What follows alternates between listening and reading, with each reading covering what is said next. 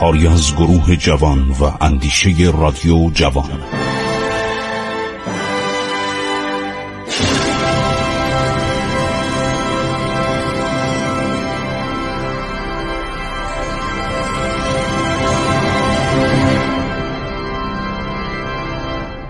بسم الله الرحمن الرحیم با سلام خدمت شما شنوندگان عزیز من خسرو معتزد هستم. در برنامه پانزده دقیقه‌ای عبور از تاریخ.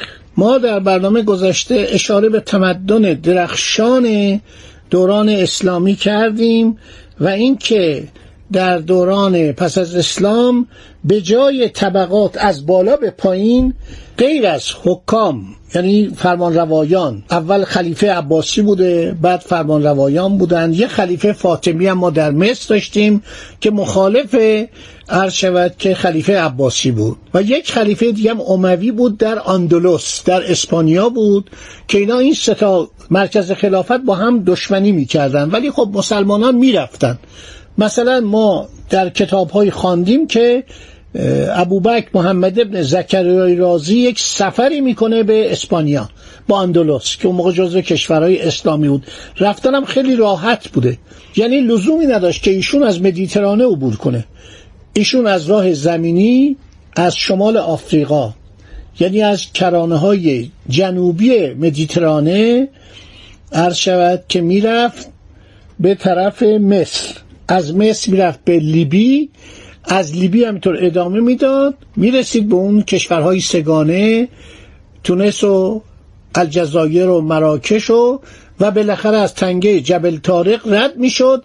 یک تنگه است که الان هم هست. جبل تار بهش میگن. فاصله آفریقا تا اروپا فکر کنم حدود یک ساعت بیشتر نباشه. و با قایق اینا می‌رفتن و خودشون به اندلس میرسوندن. اونجا حدود 700 سال دولت اموی بود که بعد در قرن پانزدهم منقرض میشه و اسپانیا یعنی پادشاه کاستیل که همان پادشاه اسپانیا باشه اینا میان و جنگ های می‌کنن و مسلمانان میان به آفریقا. این سفرها انجام می‌شده چه از راه دریا از مدیترانه که سیسیل و خیلی از اون جزایر در اختیار مسلمانان بود. جزیره کرت جزیره مالت به این ترتیب.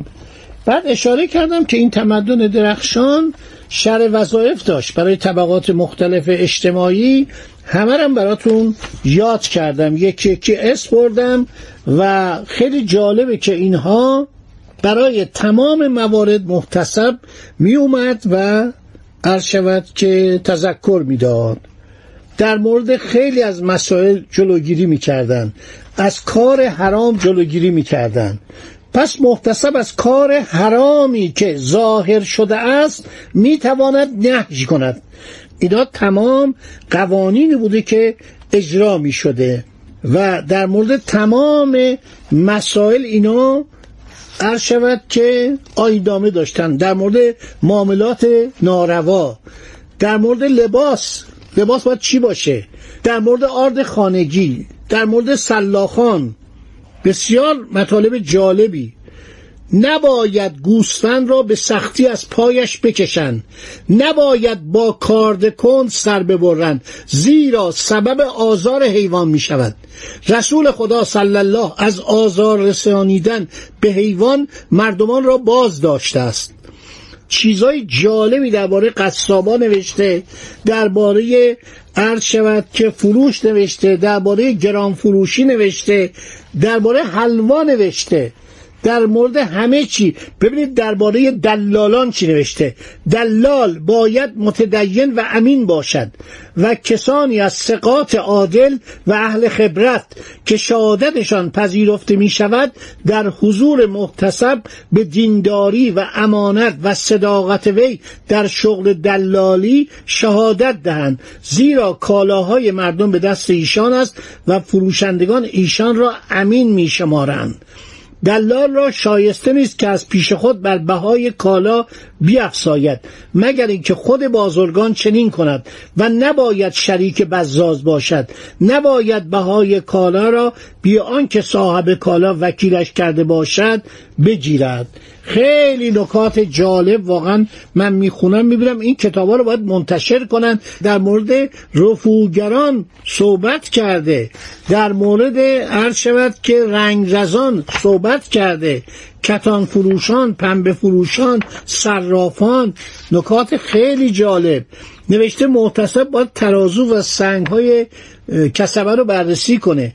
در مورد زرگران. زرگران باید ظروف زرین و سیمین و زیورالات را به غیر جنس بفروشند تا تفاوت آن حلال شود. اگر به جنس بفروشند تفاوت حرام است و نیز از نسیه بپرهیزند و قبض فی المجلس صورت گیرد چنان که در فصلهای قبل گفته ایم هرگاه زرگر زیورالاتی را که مخلوط به مواد دیگر است بفروشد باید مقدار آن مواد را به خریدار توضیح دهد. چون بخواهد زیوری برای کسی بسازد نخست آن را وصل کند و سپس در حضور او در کوره نهد و پس از بیرون آوردن دوباره وصل کند و عین آن را به او بدهد تا صاحب زیور تقلب نپندارد. اگر به لحیم نیازمند باشد پیش از لحیم نیز وصل کند. ملاحظه فرمایید این کتاب چقدر جالبه؟ این آین هر شود شهرداری معالم القربت فی احکام الحسبت. اینو وقتی آدم می‌خونه می‌بینه که چقدر پیش بینی شده. در مورد دامپزشکی صحبت کرده. در مورد گرمابه بیان سود و زیان گرمابه همون باید چطوری باشه؟ همون عرض شود که باید نوشته یک نعمتی است که آن را ایجاد کردند و یاران رسول خدا در گرمابه های شام استهمام می کرده پاکیزه کردن گرمابه باید گرمابه رو پاکیزه کرد تمیز باید کرد. باید این آب خزینه عوض بشه. بسیار نکات جالب. من واقعا وقتی می‌خونم لذت می‌برم و بسیار عالی است. در مورد گواهانم صحبت کرده. تمام اینها رو این کتاب معالم القربت داره. باعث افتخاره که در دین مبین اسلام همه این مسائل پیش بینی شده.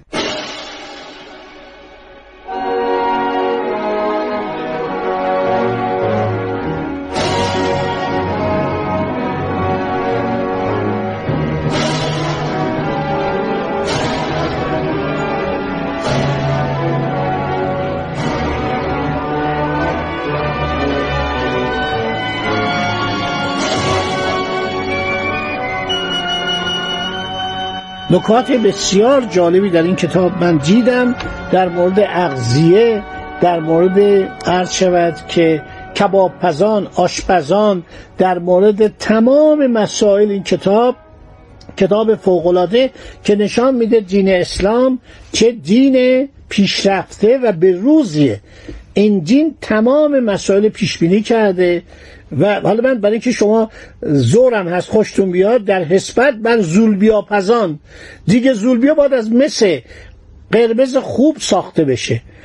نخست باید در آن نخاله بسوزانند پس از سرد شدن با بوره سلق بسایند. آنگاه دوباره روی آتش گذارند و اندکی اصل در آن بریزند سپس با گرد سفال آن را جلا دهند.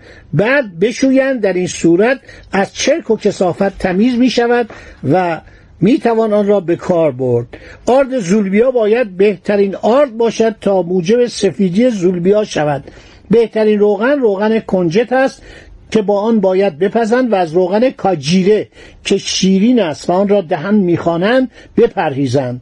پیش از پختن زولبیا باید خمیر آن عمل آمده باشد و نشانه آن است که از روغن کنجد بالا بیاید. نکات خیلی جالب نوشته زولبیا باید در تابه کثیف تهیه نشه. همه رو در مورد حلوا چقدر جالب در مورد حلوا عرض شود که توضیح داده در مورد شربت توضیح داده. تمام اینها حساب کتاب داشته. اینطور نبوده که هر کسی هر چیزی می‌خواد عرض شود که تهیه کنه و در مورد بریانگران خیلی مطالبی برداشته نوشته و گوسفند باید چجوری باشه گوشت باید چطوری پخته بشه. کباب فروش باید کار کنه؟ برخی از فروشندگان کباب کوبیده در زیر دست خود چیزی موسوم به تشریب تنور می‌گذارند. تشریب تنور می‌گذارند که عبارت است از آب روغن و نمک.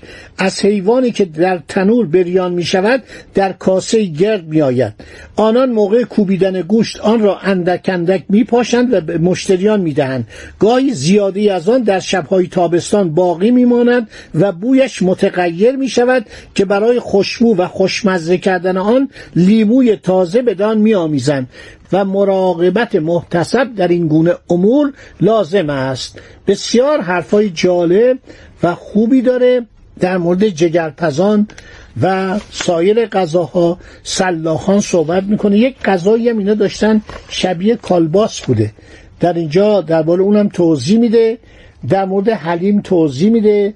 عرض شود که و غذاهایی که خنک کننده بوده.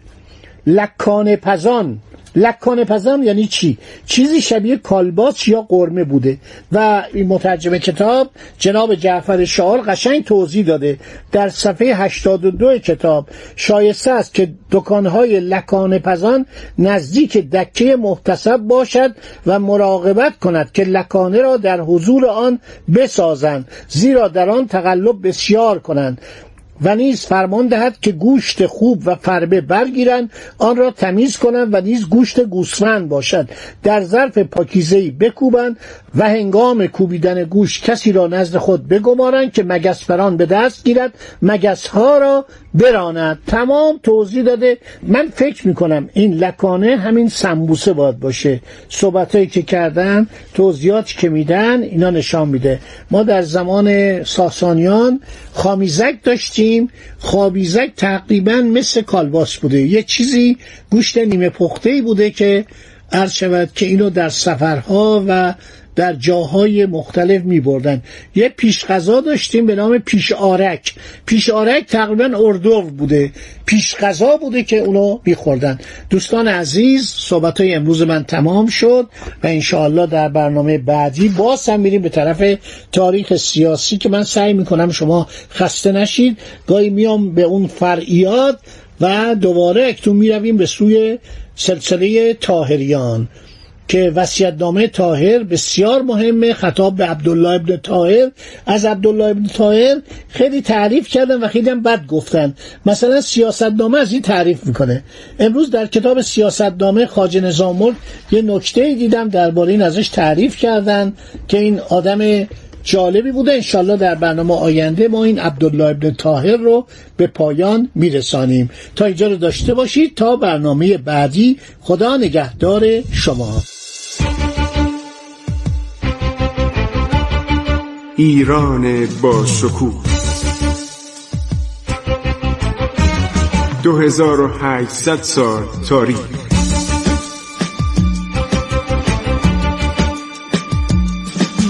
عبور از تاریخ.